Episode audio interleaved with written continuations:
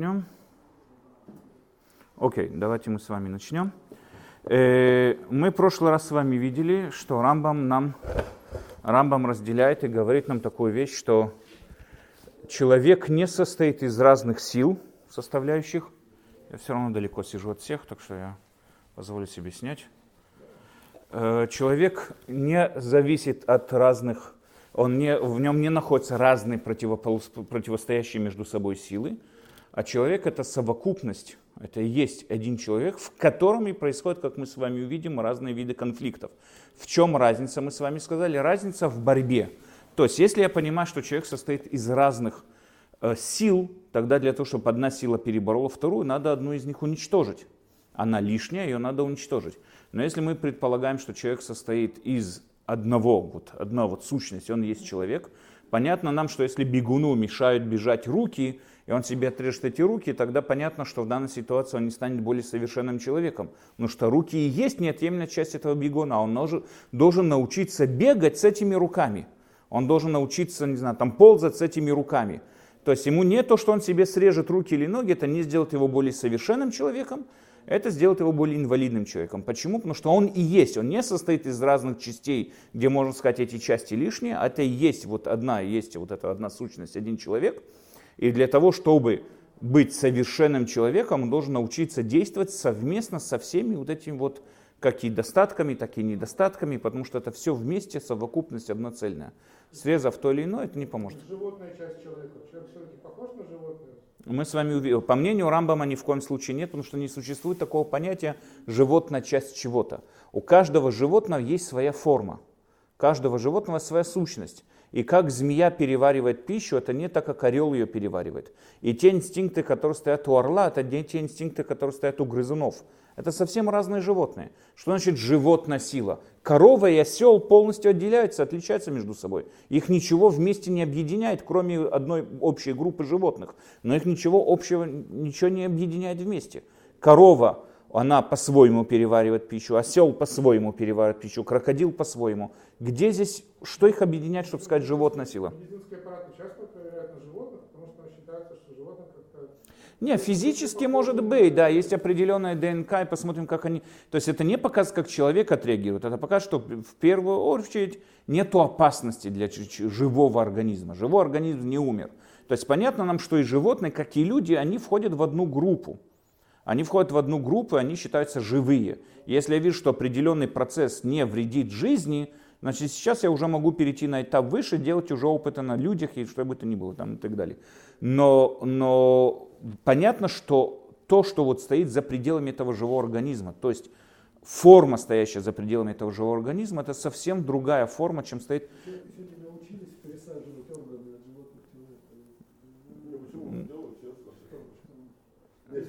Нет, даже если делал, даже если это и возможно, это не имеет отношения одно к другому. То, что можно взять какой-то орган у животного, допустим, пересадить человеку, не имеет значения, можно или не можно. Это не, мы не говорим сугубо про физические качества, мы говорим о самой совокупности, о самой сущности. Мы говорим о самой сущности животного.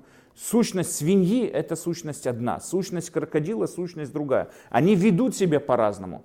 Каждый человек, который выращивает животных, ему понятно, что то, что кушает свинья, это не то, что может кушать крокодил, или не то, что может кушать, там, не знаю, лошадь и так далее. Это совсем разные виды. Они спариваются по-другому, у них другие инстинкты совсем развиты. У них все совсем по-другому развито. Когда они боятся кого-то, они куда-то убегают в разные места. Известно, что там грызуны всегда бегут вниз, кошки, кошачьи всегда бегут вверх, а собаки всегда бегут по прямой при опасности.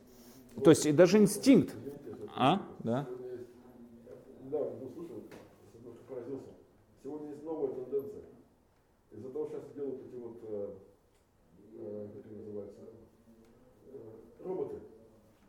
Могут заменять руку, ногу, там, как это, экзоскелет. Да.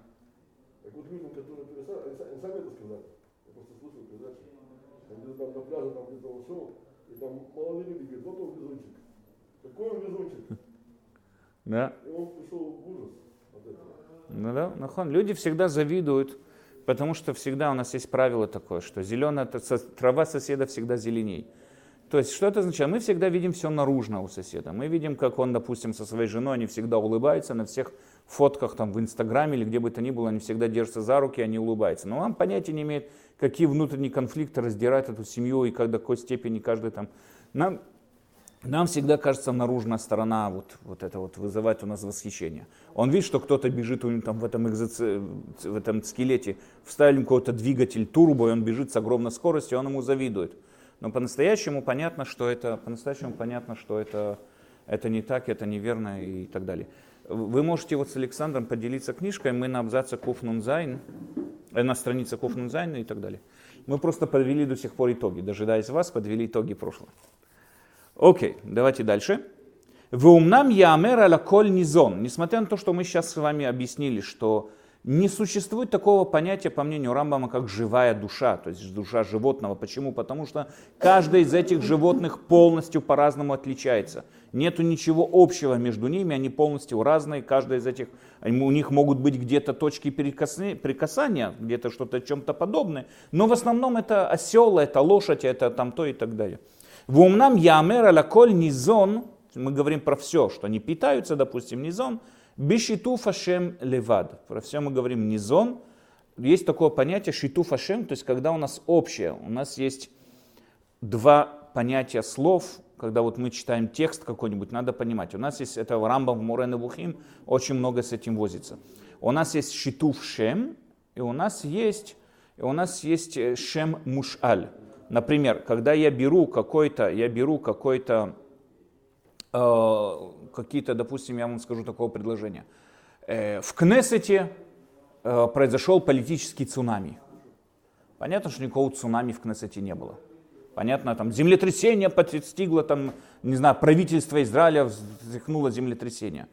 Понятно, что никакого землетрясения не было. Я ишальти, вот это вот хаос, вот этот беспорядок, который вызывает цунами или который вызывает землетрясение, я это перевел как бы на ту ситуацию, которая происходит в Кнессете. Но это мушаль, я ишальти, это притча, это как бы аллегория такая определенная, которую я взял с одного и перевел на другое. Очень часто пророки так этим занимаются и так далее. Например, Рамбам в Мурена Вухим пишет, что все вот эти вот предсказания а, об апокалипсисе, да, вот это вот конец света, там 6 тысяч лет земного шара, потом седьмое тысячелетие, там небеса свалятся на землю, небо, земля поднимется наверх и так далее, он это приводит, что это именно и есть вот это вот мушаль, ни в коем случае не будет никакого апокалипсиса, никто не будет ничем разрушен. Он вообще полностью опровергает все вот эти вот разговоры о шести тысячелетиях, семи тысячелетиях. Он это вообще полностью в эту тему, эту тему полностью отрицает. Говорит, что люди, которые ее произносят, они не понимают контекст сказанного пророками. Мир будет вечный, уламки минагонуэг, в этих пределах может быть вполне, что наше Солнце станет красным гигантом и поглотит земной шар, но это еще будет полтора миллиарда лет, мы там уже найдем какие-то другие галактики и будем там уже жить. То есть нету, не будет никакого конца этому миру, и нету никакой причины, чтобы этому миру был какой-то конец. А то, что говорят пророки, Рамбам говорит, это муж-алют, это они взяли, например, если я хочу описать вам Э, не просто какие-то привести данные какие-то, да, я хочу именно привести, как вы будете это ощущать. Например, есть разница, когда собираются, э, собираются экономисты, и они вот делают прогноз, что через 2-3 года будет, допустим, там, не знаю, инфляция, которая вызовет массовый голод, допустим. Они приводят цифры, мы видим эти цифры. Но пророк не хочет просто цифры привести. Пророк хочет привести свои впечатления, свои переживания, которые он пережил во время пророчества, видя массовый голод, как мамы голодают, как дети страдают. И он передает нам это, вот эту саму информацию, он передает нам ее. Теперь, как я могу ее передать наилучшим образом тому человеку, который никогда не переживал? Я начинаю ему описывать это в разных красочных цветах. Если бы спросили пророка, допустим, о развале Советского Союза, он бы сказал, небеса над Россией упадут на землю, э, земля раскроется, там все, все здания разрушатся, все старые строи. И мы будем ждать этот апокалипсис, но это не к этому идет, это совсем другое, описывание совсем другого. Поэтому это называется мушаль. Очень часто мы берем вещи, которые муш, машилим, для описания чего-то, машилим, ахад машини. Например, я всегда привожу этот пример, если мы чукчи хотим описать другому чукчи, что такое апельсиновый сок. Он никогда в жизни не жил за пределами Северного полюса, он понятия не имеет, что такое апельсиновый сок. Я ему могу привести химическую формулу этого апельсинового сока, и он будет э, доволен, но он все равно ничего там не поймет. И даже если поймет, он не поймет сам вкус. Сам... Я ему начинаю ляш или, говорю, как солнце встает над горизонтом, как там, не знаю, как э, первый раз тает снег, как там, и начинаем ему описывать совсем с других, э, с других, скажем, эм, областей, приводить ему вот эти вот данные описания, для того, чтобы описать ему именно мои личные переживания. У меня другого инструмента нет. С чем я это могу сравнить? Сказать, это как кислое овечье или кислое оленье молоко. Что я могу сказать в этом? Это совсем другой сок, он никогда его не пил. То же самое, это называется мушаль. Я машиль, понятие с одной области, перевожу эти понятия в другую область. Есть другое понятие, есть шем мешутав. Шем мешутав, что такое шем мешутав? Это когда мы, э, одно слово несет на себе несколько понятий. Одно слово может нести на себе несколько понятий. Например, там, не знаю, коса. Коса это может быть у девушки коса, коса это может быть та коса, которая поле косим, коса это может быть коса волны. Я не знаю, это может быть много понятий слова коса. И о чем я говорю? Естественно, я говорю о том, что я говорю о той косе, которая зависима от контекста. Если я прихожу вам и говорю, что я взял сегодня Машину косу и спахал поле, понятно, что я не Машей э, срубал урожай. Понятно, что я взял у Маши косу, не косу ее волос, а понятно, что взял косу. То есть зависимо все от контекста. Это шем мешутав. Говорят, на иврите нет такого. На иврите каждое слово означает э, похоже. В иврите очень много шемот мешутафим. Очень много. Почти вся Тора она мешутафит. Нет такого, что одно и то же слово означает абсолютно разное. Это не так. Это не так. Почти вся Тора, почти весь Мурен и Вухим, первая часть посвящена именно этому, где он доказывает нам напрямую, что зависимо от контекста есть у нас очень много слов, и проблема заключается в том, что люди их понимают только по одному назначению, по определению.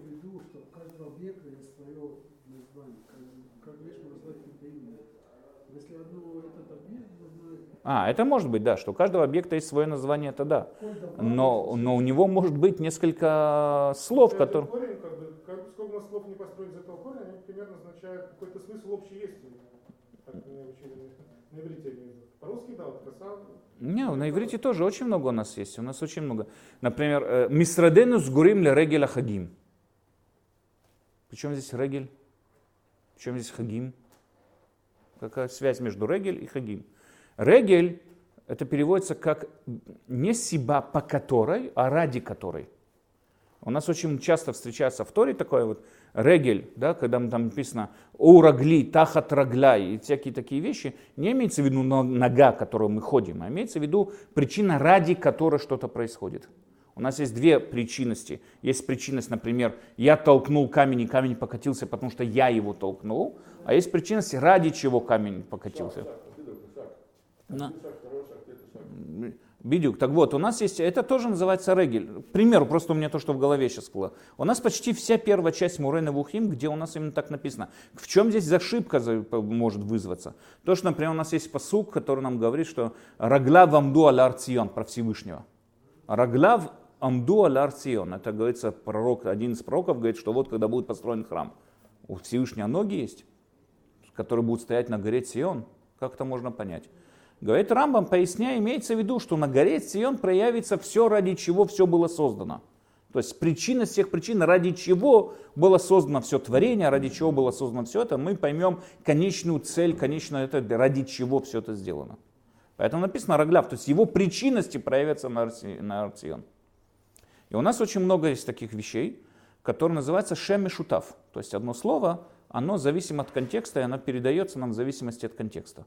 Опять же, это, это первая часть Мурена Вухим почти полностью посвящена э, анализу этих слов и смотреть, проверка его, как где что-то соответствует, э, какому контексту и так далее. Одна из больших проблем обвиняет Рамбам, что люди понимают Тору бук, ну, как бы буквально вот по первому пониманию этих слов, не понимая, что эти первое понимание, оно не соответствует вообще никакому обычному этому, не понимая, что это слово есть машмаут мешутефет, или мушэлит, или мушутефет, и у них выстраиваются в голове всякие такие непонятные картины, которые очень граничат с язычеством. Так вот, то же самое он говорит низон. Когда мы говорим еще раз, умнам ямер алаколь низон бешитуф шем. С общим, то есть это то, что они низуним, это шитуф шем. То есть они делают похожие действия, но каждое из этих действий оно полностью отличается. На все это мы называем низон. Питание, питается, но это совсем разное. Велоши иньян бекулам и хад бацмот. Не то, что каждый из них, у них что-то общее. Вехен ямер адам, поэтому говорится про человека. Вешар балихаим маргиш. То же самое, бешиту фашем бельвад. Ведь то, что я маргиш, то, что я ощущаю, как работают мои органы чувств, и как работают органы чувств животных, это совсем по-разному. То, что слышу я, это не то, что слышит животное, или наоборот, то, что слышит животное, никогда не могу слышать я. У нас есть, мы сегодня знаем, что диапазон цвета, который наш глаз может различить, он очень маленький по отношению там, к ультрафиолетовому и, там, этому, и татадом, как на русском татадом, инфракрасном видео. Ультрафиолетовый, инфракрасный. У нас огромный, огромный промежуток цветов, ну, огромный диапазон цветов, который мы даже не, не, не, не осознаем их, не способны их видеть. Понятно, что ту картину, которую вижу я, и ту картину, которую видит животное, это совсем по-разному все. И чувствуют они совсем по-разному, и слышат они все, все совсем по-разному. И поэтому понятно у нас, что мы не можем прийти и сказать, что мы слышим одно и то же и так далее. Еще одна вещь, которая есть, это нам понятно, что животных, слух животных отличается не только э, диапазоном там, вот, децибелов, которые попадают в уши, но также само восприятие того, что мы слышим.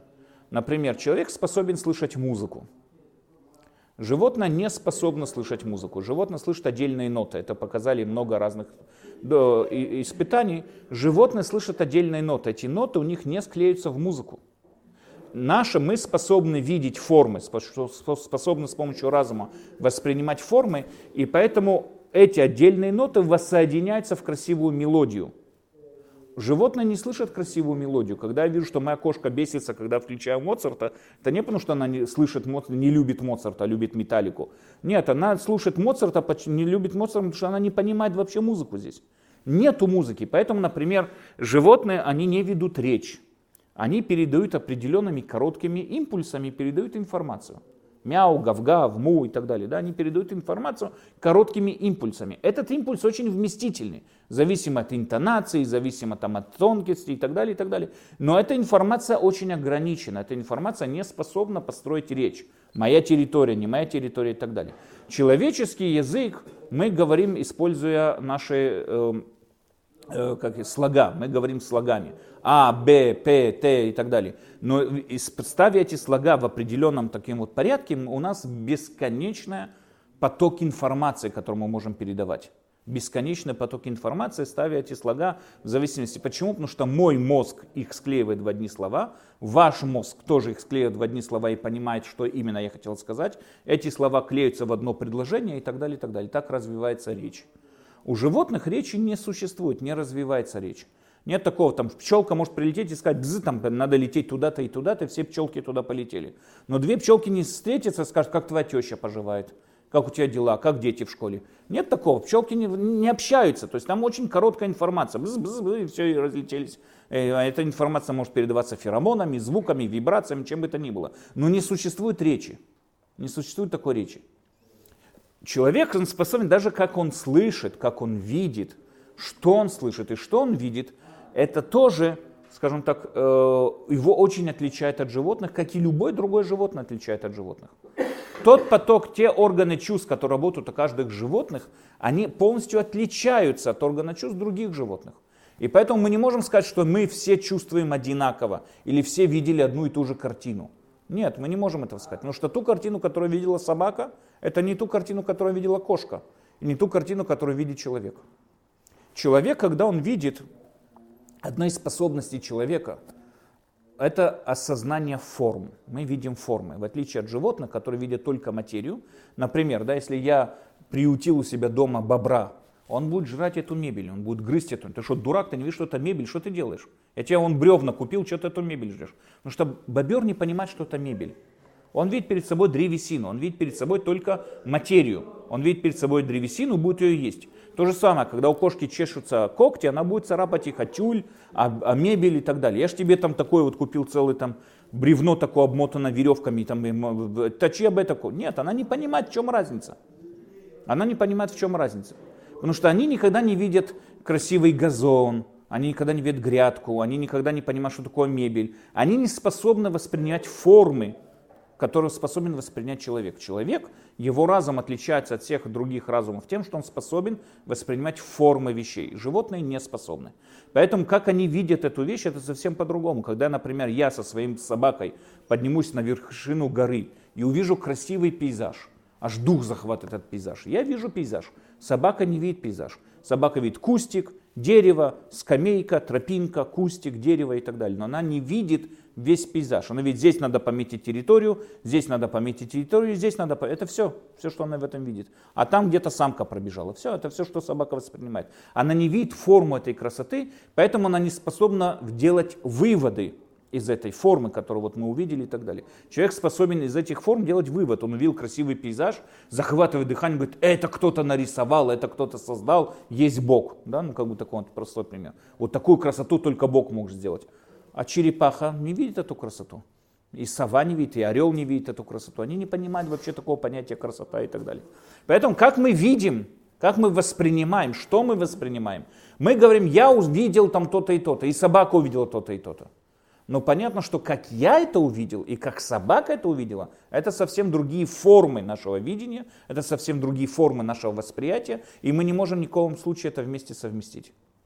Никак вместе совместить это невозможно.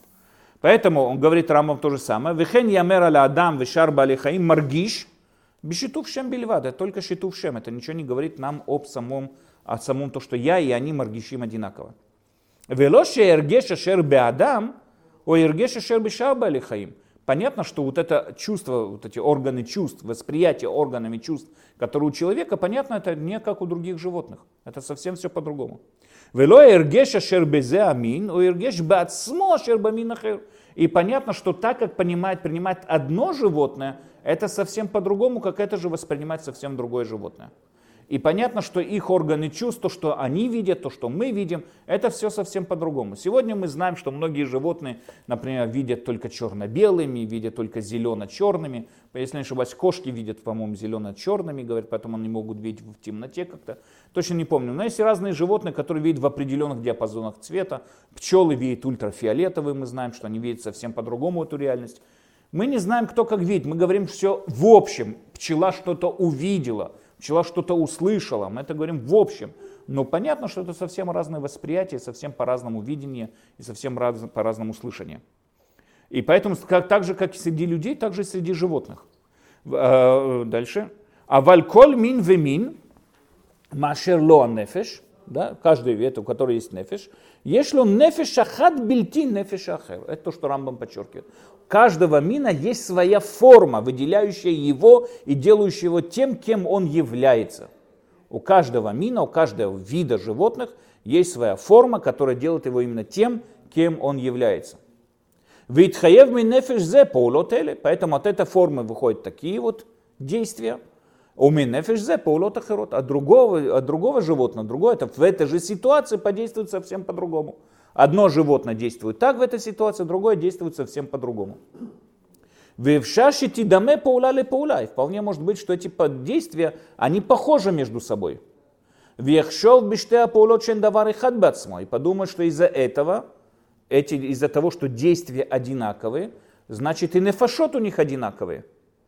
Вена давархен. Однако это не так. В Амашаль Безе здесь Рамбам приводит один из самых громких машалим, который по-настоящему его очень часто, очень сильно обсуждают. Вамашаль безе шлуша микомот хашухим. Три темные комнаты. Представьте себе три темные комнаты, где просто абсолютно тьма, вообще ничего не видно. Хошах Мицраим, никуда никакой свет не пробивается. Эхадмем зархала вашемеш веир. В одну из этих комнат посветило солнце. Эта комната стала светлой. Я сейчас могу читать книгу. Допустим, я могу сейчас читать книгу. Вашини иралав аярех вир. В другую комнату посветила луна. Не так светло, как солнце, но опять же я могу читать книгу, допустим. Вашлиши, в третьей, Удлакбо анер вир. В третьей зажглась свеч, или факел, или свеч. Это вопрос, как это правильно перевести. Есть такие, которые переводят лапид. Авука или лапид. Удлакбо анер вир. Зажглась свеч и так далее. Я могу сейчас опять же читать книгу. По результату все три комнаты одинаковые. Я в этих комнатах могу читать книгу. Я вижу что-то. Вейна, коли хадмем немца аор. Во всех трех комнатах есть свет. А вальсибат зе аор вы поло шемеш. Однако, в первой комнате причина этого света – это солнце. Вы поэля хер ярех, а в другой – луна. Вы поэля хер аэш. Таким образом, Рамбам очень часто наезжает на философов, многих философов, которые совершают эту ошибку в суждениях, когда они сравнивают результаты. говорит Рамбам, результат, похожий результат ничего нам не говорит о разных процессах. Похожий результат не говорит нам ничего о, о разных процессах. За каждой из этой вещи может быть совсем другой процесс. Результат может быть похожий, но процессы разные. Если я хочу сравнивать какие-то явления, я должен их сравнивать по процессам, а не по результатам. Процессы могут быть одинаковые, но, но разные результаты, но все равно они похожи, потому что у них одинаковые процессы. Может быть вполне, да, может быть вполне. Но если я хочу привести какое-то сравнение, я хочу привести одно по отношению к другому и сравнить их, и как-то их разобрать и так далее. Конечно, мне важнее сам результат. Но если я хочу понять, что передо мной, какой объект передо мной, что он проявляется, что это за форма, чего это, я не могу это сравнивать по результатам. Я могу это сравнивать только по процессам. Процессы, то, что меня интересует, то, что меня интерес, должно интересовать, и должно интересовать именно сам, то, что меня должно интересовать, и должен интересовать сам процесс, не сам результат. Должен интересовать процесс, не результат, э, а не результат. Прямой, прямой пример, прямой пример, который мы видим, это вот я вам говорил, мне сын как-то задал вопрос, если в космосе существует абсолютный вакуум, почему там горит Солнце? По-настоящему, если мы сравниваем Солнце со свечой, если мы сравним, тогда вопрос уместный, почему Солнце горит, свеча нет. Ответ, потому что Солнце не горит, оно взрывается, это совсем другой процесс. И мы не можем проводить никакую параллель между свечой и Солнцем, несмотря на то, что они дают одинаковый результат. То же самое и здесь. К чему это Рамбам хочет нам сказать? То же самое и здесь. Когда мы видим, что человек употребляет пищу и животное употребляет пищу, когда мы видим, что человек совокупляется со своей женой и животное совокупляется со своей самкой, мы можем прийти и сказать, вот он ведет себя как животное. Но нет, он не ведет себя как животное. Это совсем другие процессы, которые стоят за этим. Это совсем другие инстинкты, это совсем другие порывы. И мы не можем сравнивать одно от другого. Если я хочу выдрессировать животное, допустим, там, отучить его от каких-то привычек, не обязательно, что эта же система сможет и подействовать на человека. И то же самое, если я хочу воспитать, передрессировать животное, я не могу учить это из того, как я воспитываю человека. И, а, да, или совсем разные дрессировки. Те, кто как дрессируют попугая, это не так, как надо дрессировать собаку. А те, кто дрессирует собаку, это не как надо дрессировать льва. Это совсем разные животные, между которыми не может проходить никакой параллели. Они делают похожие вещи, но это разные действия. Зачем нам это надо знать? Почему Рамбаму это так важно постоянно вот подчеркивать и приводить нам вот эти доводы? Рамбам выступает против того, что если человек делает похожие действия на животных, мы можем среди этого проводить какие-то аналогии, какие-то действия, и сказать, вот он сейчас ведет себя как животное, или он ведет себя как там, не знаю, как крокодил или как лев. Ну, Поэтому... Дети, которые попадают в животную стаю, они становятся как животные. Нельзя сказать, что они ведут себя, они не знают другого поведения, они ведут себя как другие животные, они не знают другого поведения, у них не было с чего учиться, поэтому они берут пример с этих животных. Но понятно, что все равно, даже если Маугли попал в, в стаю обезьян, он будет он будет видеть это все по-другому, воспринимать это все по-другому. Может ли наложиться какой-то контакт разговорный между Маугли и обезьянами? Вряд ли. Он будет уютно среди себя чувствовать, они к нему привыкнут. Но вряд ли он сможет есть пищу обезьян, потому что он не сможет ее переварить. Вряд ли он может как-то контактировать с этими обезьянами. И, и кроме того, то, что он слышит, то, что он видит, это не то, что видят и слышат обезьяны. Он с человеком не сможет контактировать, потому что он не воспитывался в человеческом обществе. Его надо полностью перевоспитывать, переучивать и так далее. Но и с обезьянами тоже мало сходства между ними и обезьянами. Просто он, да, вышел такой несчастный ребенок, который вырос среди... Было очень много в Индии, там кто-то среди волков вырос и так далее, и так далее. Будет... Да, но, но он не стал волком, он не будет кушать там, э, овец, нападать на них и грызть их прямо так зубами и так далее, и так далее. Он не сможет это переварить, он не сможет это кушать. Поэтому он не человек. Понятно, что он не то, что он не человек, он не воспитан как человек. Его поведение очень странное, но понятно, что это не обезьяна тоже. Дальше. Вехен поэль э, Вехен поэль аргашата адам у нефиша адам. Поэтому, когда действует человек, это действие человека. Аргашата адам, чувство человека, это так чувствует себя человек. Вепель аргашата хамора, так как чувствует, э, ощущает, воспринимает это осел, у нефиша хамор. ופועל הרגשת הנשר, פועל הרגשת הנשר, הוא нефеша нешер. То, что приводит, воспринимать те или иные чувства, это форма того или иного животного. Велем и нянши капцем эля шитув бельват. И все, что их объединяет вместе, вот эти вот названия, что орел услышал, осел услышал и конь услышал, это всего лишь шитув шем. Это совсем разные, разные действия, которые происходят. Вавен заиньян вун шуни фламеод. Пойми эту вещь, она очень логична. Нифла или пеле, нифла и так далее, это, на их, это сегодня у нас чудесно, а на их языке это называется логичное. Она пеле. Пеле это вещь, которая можно доказать и логично и так далее. Давар муфля – логичная вещь. Сегодня мы это переводим как чудесная вещь, у них это логичная вещь. И кашлюбу арбеми философим, и там а, ошибается много из философов, ведь хайву безе архакот ведот бельтиамитет. Из этого приходит много далеких, то, отдаления от истины и много разных неисправленных, э, неправильных э, мнений и так далее.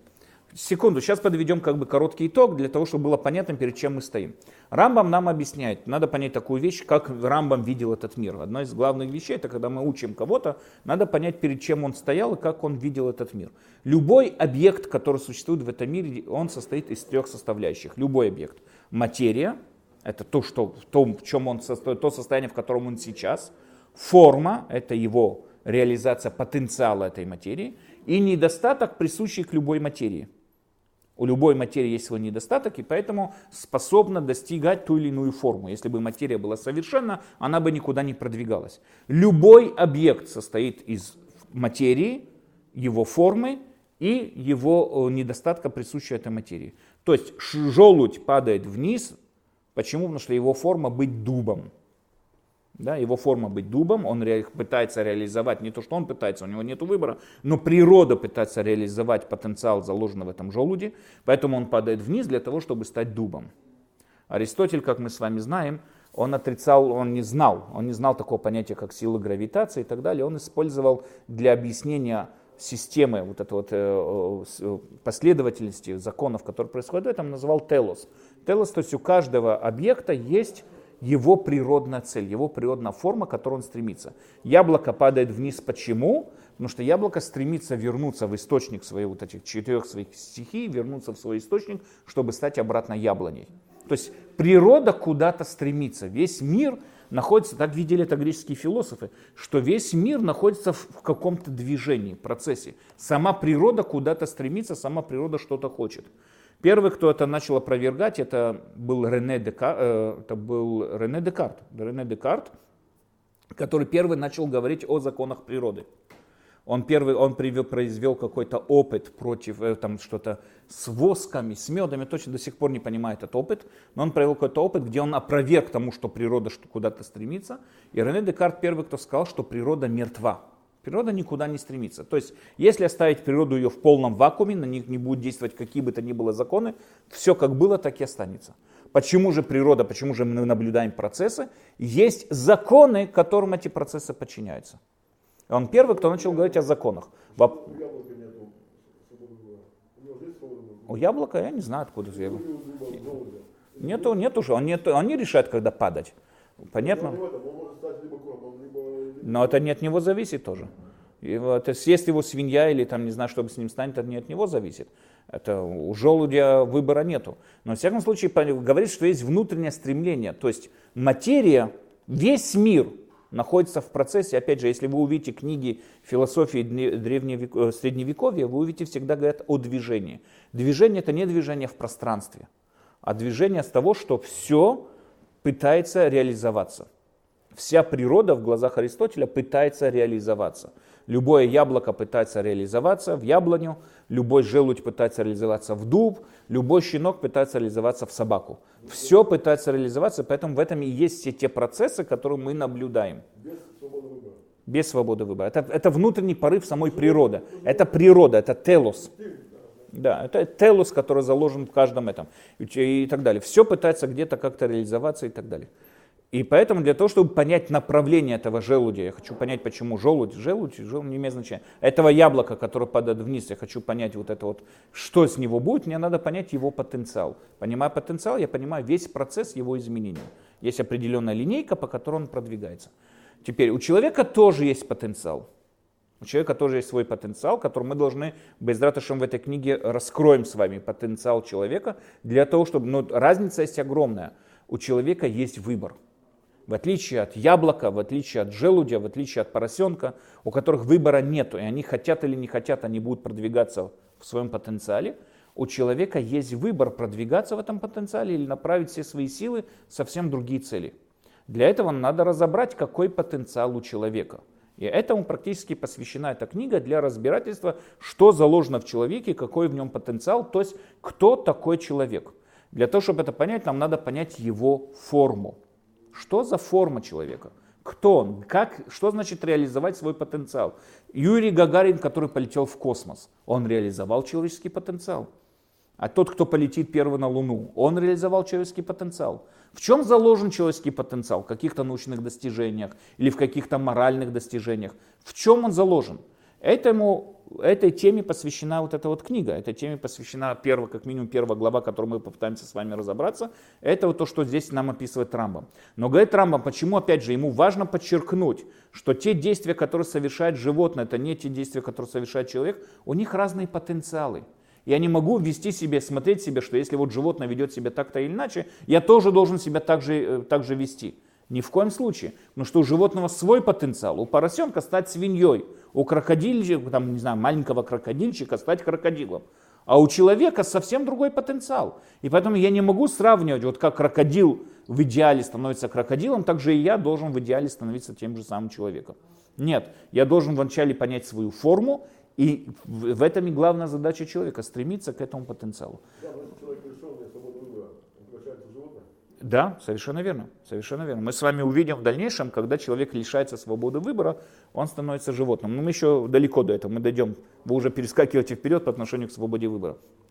Но во всяком случае мы разберем, Рамбам посвящает свободе выбора очень большую тему, мы попытаемся с вами в ней разобраться тоже. Но во всяком случае, да, как мы уже сказали, э, с точки зрения Рамбама есть, существует телос – Вся природа куда-то стремится, и этим объясняются все те процессы, которые мы наблюдаем в мире. Я уже сказал, Рене Декарт изменил это по другим названиям, сказал, что природа никуда не стремится, есть законы. И тогда был другой вопрос, почему природа обязана подчиняться этим законам. Почему вот его задача, которая была, объяснить, почему каждая капля океана, когда к ним приближается Луна, каждая капля океана знает, что ей надо отойти от берега, то есть, чтобы был отлив. Когда есть луна, есть отлив. Правильно? Когда луна отходит, есть прилив. Когда луна ближе к земному шару, есть отлив. Почему? Откуда каждая капля воды знает, как себя вести? Откуда они это знают, как они это понимают и так далее. Сегодня немножко наш научный язык изменился тоже. Мы уже не говорим о законах, мы говорим уже о силах. Мы уже говорим, что существуют реально какие-то электромагнитные поля, существуют какие-то гравитоны. Мы уже говорим о том, что есть какое-то взаимодействие среди самих сил, реально существующих каких-то сил которые нам непонятно, что они собой представляют, но есть какие-то силы. Во времена Рене Декарта не говорили о силах, говорили о законах. И тогда был вопрос, почему природа должна подчиняться тем или иным законам. Он и Азик Ньютон оба ответили на этот вопрос, ответили по-простому, потому что Бог контролирует все здесь происходящее. То есть кто контролирует, чтобы природа подчинялась законам природы, потому что есть какие-то четкие законы, которые влияют на природу, заставляют ее вести себя так или иначе. Есть Бог, то есть в их понимании был Бог, он тот, кто соединяет эти законы, контролирует, чтобы природа подчинялась этим законам. Сегодня современная, как я уже сказал, современная э, наука, они изменили саму речь, они говорят сегодня не о законах, а о силах. Они говорят о силах природы. То есть есть, как я уже сказал, есть какие-то гравитоны. Почему что-то куда-то стремится? Есть какие-то гравитоны, которые тянут. Есть какие-то не, неуловимые частицы гравитонов и так далее. В дальних этих у нас есть какие-то серые, темная материя, темная энергия и так далее, и так далее. То есть мы уже говорим о реально что-то существующем. Но они об этом не говорили. Во всяком случае, вернемся к Рамбаму. Как Рамбам это видел? Рамбам видел, что в каждой природе существует телус, который вот есть внутренний порыв самой природы реализоваться.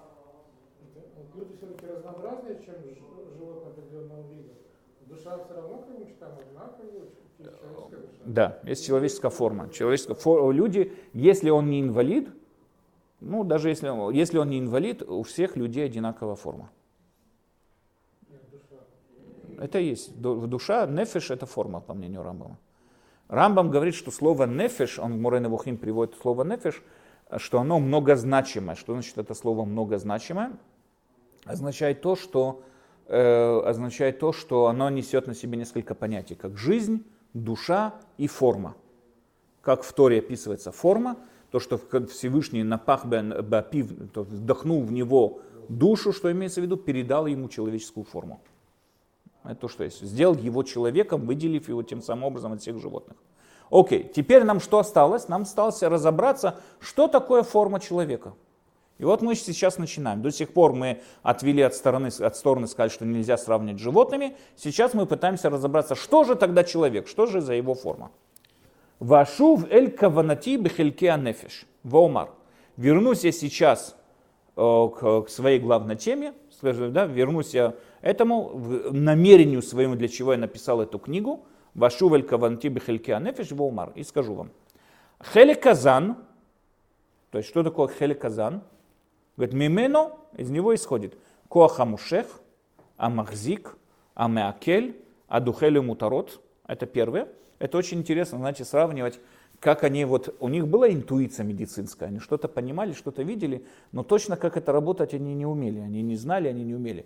Несмотря на то, что мы находим в разных археологических раскопках, то, что они умели делать операции, они даже вскрывали череп, и мы видели, что даже есть черепа, которые обшивали какой-то веревкой, ниткой, когда там была какая-то травма головы и так далее. Но в основном эти знания были забыты, и мы знаем, что первый, кто начал проводить опыты, вскрывать людей, это был Леонардо да Винчи. Леонардо да Винчи, он был, кроме того, что он был величайший художник, например, он был первый человек, кто открыл нам такое понятие, как нервная система. Он не знал, что она и чем она является, что она такая, но он был первый, кто доказал, что человек мыслит не сердцем, а головой, мозгами. До этого многие из них не знали, что собой представляет мозг, но он нашел какие-то белые в раскрытиях белые ниточки, идущие от всех органов тела, ведущие к, к мозгу, и понял, он представил себе человека как марионетка, которому управляет мозг, вот так вот, как кукла марионеточная. И вот эти он понимал, что эти нервы, это не передающий импульс, а это как бы реально что-то, вот э, мозг дергает их за веревочку, так он воспринимал. Но до этого мы, конечно, были полностью потеряли все эти знания, которые были раскрыты в Древнем Египте, в Индии и так далее, где была развита медицина. Но, во всяком случае, они их задавали вопросом, как работает вот это вот переваривание пищи человека. Поэтому Рамам говорит, первое это коха мушех, который притягивает эту пищу себе, например, я что-то съел, и оно у меня скатывается вниз. Оно не поднимается, не выливается из ушей, из ноздрей, оно вкатывается вниз. А махзик держит у себя в животе, а меакель переваривает, в адухеле мутарот, и, и, и, и, и, как сказать, испражнять все лишнее, да, все, что лишнее, исходит из тела. Это были разные физиологические тела, силы, которые были в теле человека. Дальше вамигадель, то, что меня выращивает. Вамулит бедоме. Один из вопросов, которые они разбирались, это очень странный вопрос. Когда у тебя, например, негр с китайцем, с китайкой, да, соединяться вместе, будет ребенок такой, полунегр, полукитаец, а женщина с лошадью не будет кентавра. Почему нету кентавра? Почему нету там, как ее там звали, получает полу, полубык? Сегодня нам понятно, что надо, чтобы были схожи, какое-то определенное сходство в ДНК. Надо, чтобы были определенные сходства в ДНК для того, чтобы можно было породить то, то или иное. Но они, конечно, в свое, в свое время не знали, что собой представляет ДНК, они не понимали, что это такое, они задавались вопросом, почему этого нет. Одно из проявлений форм человека, он говорит, в том, что он порождает человека, человек поражает человека. Вам авдил алехот, ачи африш машицех лизонбо, машицех литхото. Еще одна тоже странность их медицины была в том, что Гален, практически это началось еще со времен Иппократа, но Гален доказал и вокруг этого построил всю медицину, это четыре жидкости в человеческом теле. Желчи переводится, да, у нас есть белая, красная, желтая и черная. Желтая иногда перечитается как зеленая, там зависимость спор большой. У нас есть белая, красная, желтая и черная. И в зависимости от температуры этих жидкостей, и в зависимости от количества этих жидкостей, зависит человеческое, как и психологическое, так и физиологическое состояние человека. А, ну, то есть оно зависит именно от тех количества этих жидкостей и правильного баланса среди них. Сегодня нам понятно, что это никак между собой не связано, но опять же, в их время была эта медицина. והדברים האלו על שבעה כוחות ומה יעשו ואיך יעשו ובאיזה איברים פעולתם יותר נראית ויותר נגלית, то есть как они действуют, как они работают и каких действия открыты, какие действия скрыты. То есть, допустим, у нас есть органы тела, которые работают скрыто, например, переваривание пищи, биение сердца и так далее. Есть органы тела, как руки, ноги, которые открыты для всех. Ума мем немца тамид, ума и хале, то, что происходит всегда, что действует от времени, умем лизман кацув, зе кула рауй бемелехет арифот, вен цорах безамаком. Подведем итог. Что такое коах азан? То есть, опять же, помните, мы с вами сказали, что человек это одна форма, которая проявляется в пяти разных аспектах. Первый аспект, который мы разобрали, называется коах азан. Вкратце, что означает коах азан? Все то, чем занимается медицина. Понятно, что когда у меня что-то болит, я обращаюсь к медику, не ветеринару. Все то, что занимается медицина, это относится к охазан. Мои органы тела, мое переваривание пищи, мое состояние здоровья, мое психологическое состояние, как я это перевариваю пищу, как я живу, как это, это все относится к охазан. Это первый аспект, где проявляется человеческая, скажем, человеческая сущность. Где она проявляется? У медика на столе. То, что вот называется медик, то, что занимается медик, тем, чем он занимается, это в первую очередь Кохазан. Рамба говорит, здесь не место этому писать, потому что Рамба, мы знаем, написал больше 30 трудов, среди них 10 книг, занятых медициной. У Рамбама есть также, был первый человек, который написал энциклопедию всех видов ядов, которые были в его время, все виды ядов, которые были в его время, потому что по просьбе сына Цалахадина, Рамбам был личный доктор Цалахадина, который здесь крестоносцев разбил в дребезги, целых один, его личный доктор был Рамбом. И его сын, отвечающий за безопасность Салахадина, он попросил, чтобы Рамбам написал энциклопедию всех видов ядов, которые были, которые могли отравить его отца. И как с ними бороться. И Рамбам написал такую книгу, до сих пор есть эта книга, энциклопедия такая, как, боро, как все виды ядов, как правильно их распознать, каким ядом его отравили, и как правильно с этим бороться, какие противоядия есть этому, там разные виды растений, разные виды и так далее. Кроме того, у него огромные труды, 10, больше 10 больших книг медицины связаны, которые мы знаем, что следующие медики их перечитывали, они называли его Маймонидус, Маймонидус, они его перечитывали и так далее в несколько его этих он шел, или Ибн Муса, Муса Ибн э, Маймон его называли, Ибн Маймон или Муса и так далее. То есть зависимо от куда эти арабы так называли Муса Ибн Маймон, если это были латинцы, ну там европейцы называли его Маймонидус, и его книги медицины расходились, он глубоко понимал медицину. Мы знаем, что он был великолепный доктор, для своего времени, конечно. Не хотел бы ему в руки попасться, но для своего времени он был великолепный доктор. И мы знаем, что он глубоко понимал медицину, опять же, для своего времени. Поэтому понятно нам, что говорит Рамбам, все, что касается сферы медицины, это первое, где проявляется сущность человека. Она самая открытая для нас, она самая вот понятная для нас. Форма человека, вот я вижу, передо мной сидят люди. У меня нет сомнений, что передо мной сидят люди. Я не должен попросить вас, покажите мне, что вы не собака. Да, где в паспорте у тебя написано, что ты человек. Нет, это понятно, передо мной сидит человек, потому что его физические органы тела, его, как он переваривает пищу, как он кушает, как он ест и так далее, мне понятно. Это первое, где проявляются человеческие способности, человеческие качества. Окей, давайте еще одну вещь проверим с вами. Вторая вещь – хеликамаргиш. Хеликамаргиш – это наши органы чувств, которые тоже, как мы с вами сказали, проявляются сугубо у человека. Мимено акохот хамиша. Орган чувств у нас сколько, говорит Рамбам? Пять. Сегодня мы насчитываем больше 13, по-моему, насчитываем. Но во времена Раба, я даже не знаю, почему они перечисляли в их время то, что сегодня мы перечисляем. Но во всяком случае, Хелека Маргиш, мы говорим Мимену Кохот Хамиша. А Мифурсами Мицеламон, который известны у толпы, все их знают. Ариут, человек он способен видеть. Ашема, так как он видит, так как он слышит. Атам, его вкусовые качества, ну, вкус. Орех, то, что он способен нюхать, запах. Ва мишуш. Мишуш это трогает вещи, трогает вещи и так далее. Во немца бы коль это хагу, венло и вар это опять же дополнительная ошибка медицины. Мишуш, по мнению Рамбама, человек действует всем телом. Так, так, так он трогает. Сегодня нам понятно, что мишуш ощущаемый нервной системой. Если есть те, кто занимается игловкалыванием, по-настоящему профессионалы, не могут воткнуть иглу достаточно глубоко так, что она пройдет между двумя нервными вот этими конечностями, человек ничего не почувствует. Мы чувствуем нервную систему, но Рамбам не знал о нервной системе, он думал, что так она очень частная, поэтому она соприкасается со всем телом, и Рамбам понимал, что это соприкасается со всем телом. В всяком случае, сегодня мы насчитываем больше. Мы сегодня знаем, что у нас есть, например, чувство температуры. Каждый на этой неделе чувствовал это чувство. Когда я выхожу на улицу, и мне холодно. Что это за чувство? Это не мешуш, я ни к чему не прикасаюсь. Но мне холодно. Или я ощущаю, что мне жарко. Я сижу, душно здесь, жарко. Да, это, это совсем дополнительно.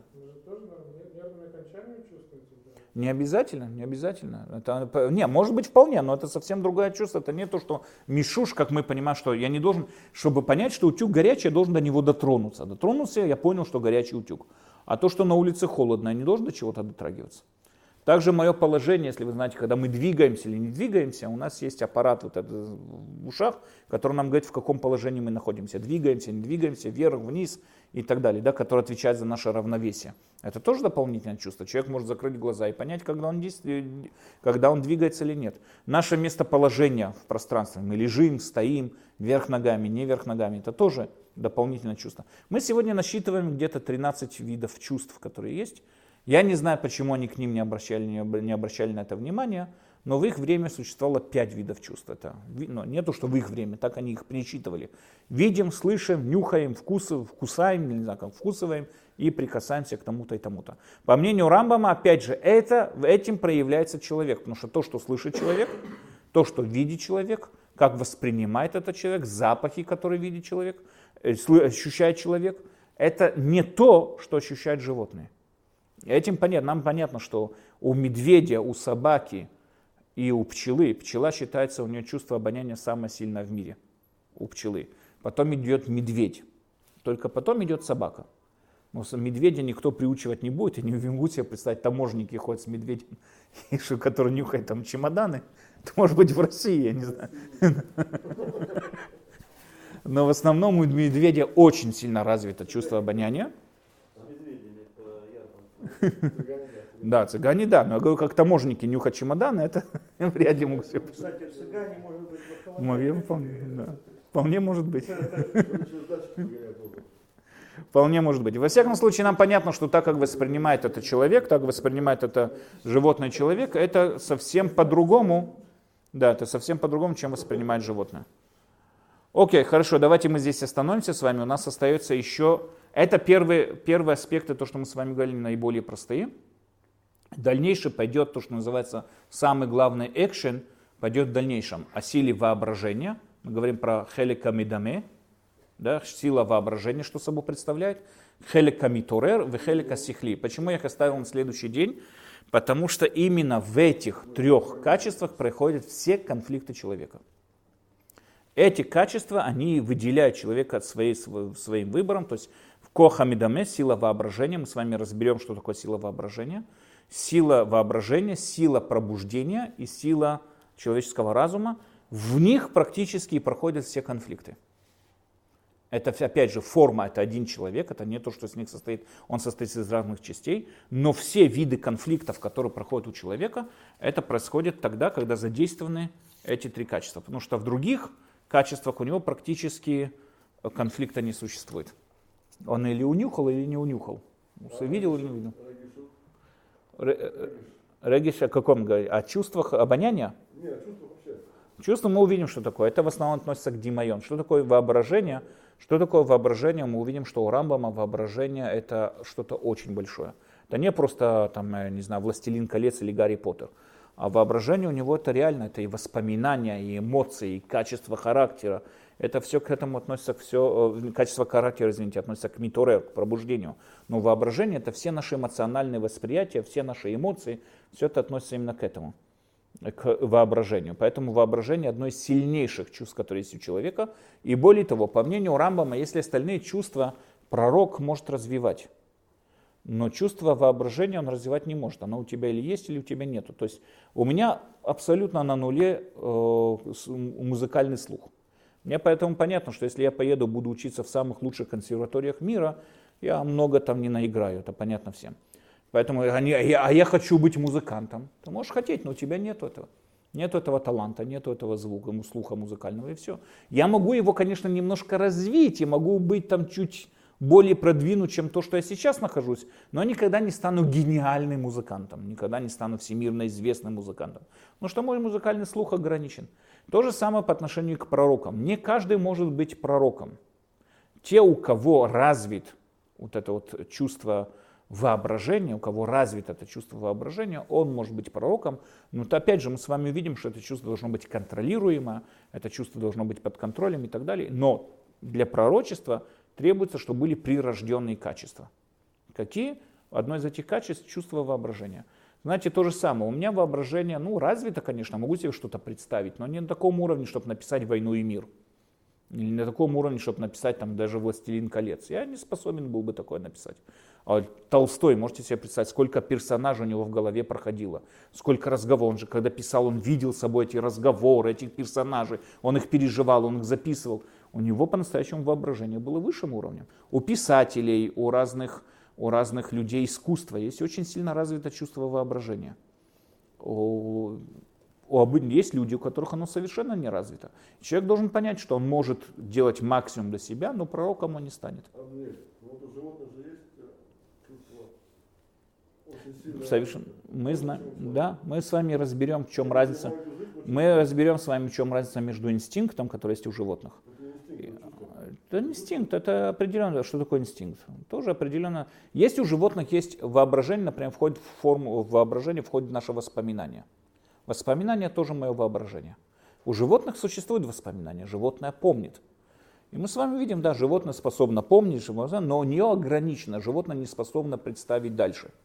Ну, вот если человек разговаривает с животным, она не понимает, не понимает его слова, понимает его... Она понимает не то, что понимает, она понимает его интуицию, да, и для ее инстинкта выживания надо понять такую вещь. Знаете, вот э, собаки со времен, там, несколько тысяч лет тому назад, собаки отошли от, от ветви волков, тем, что они как бы были более приближены к человеческому стаду и стану.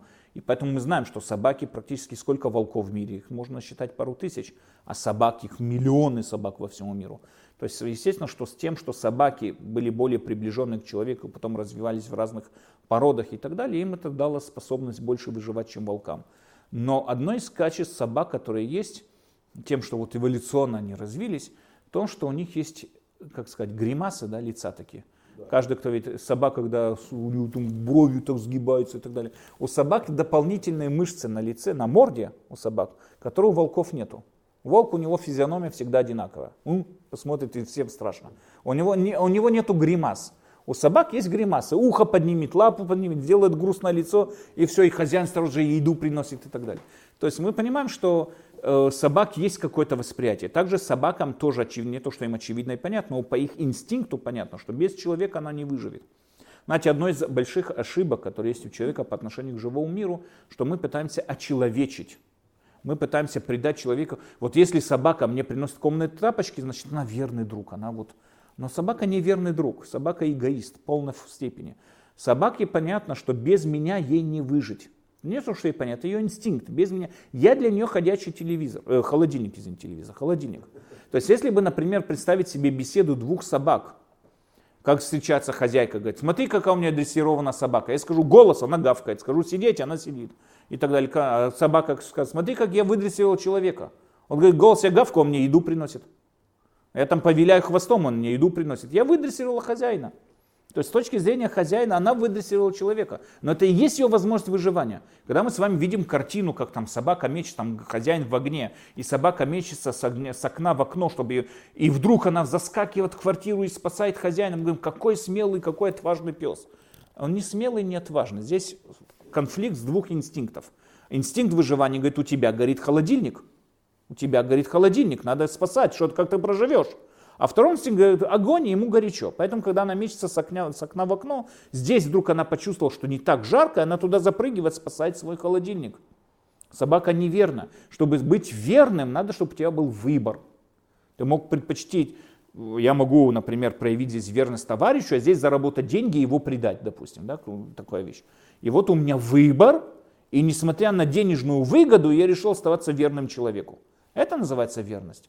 Но проблема в том, что мы всегда перекидываем на животных наши личные ощущения и пытаемся вот что там тигр он такой вот могущественный, он такой вот мощный, сильный и строгий, а собака она такая милая, а овечка вообще такая моральная, чистая вообще как божий дуванчик и так далее. А волки всегда сволочи кушают этих овечек. Но по-настоящему это все чушь. Овечка не более моральная, чем волк, потому что она кушает траву, а волк кушает овечек. Здесь нету никакой морали. Природа, она... Но мы всегда это перекидываем. Поэтому в этом очень часто мы ошибаемся. И думаем, что собака что-то чувствует, она, она меня понимает. Собака меня понимает. Собака близко никого не понимает. Только собаке понятно, что когда хозяин сидит грустно на диване, ну не знаю, она понимает ли грустно, но когда он сидит в том углу дивана, надо прийти и положить ему морду на ногу. Это тебе обещает колбасу. Вот собака это и делает. А человека, ой, как она меня любит, как она меня понимает и так далее. Окей, хорошо, мы без ратышем с вами в следующий раз разберем именно самые ключевые, скажем, вот эти аспекты, в которых проявляется человек. Мы с вами увидим, потому что там есть много о чем поговорить, там именно происходят все наши психологические процессы, все наши процессы нашего разума. Именно в этом и есть весь конфликт человека среди этих трех сил, которые проходят, и без ратыша мы с вами поймем, как с ними бороться, что с этим происходит и так далее. Окей, хорошо, всем шавуатов.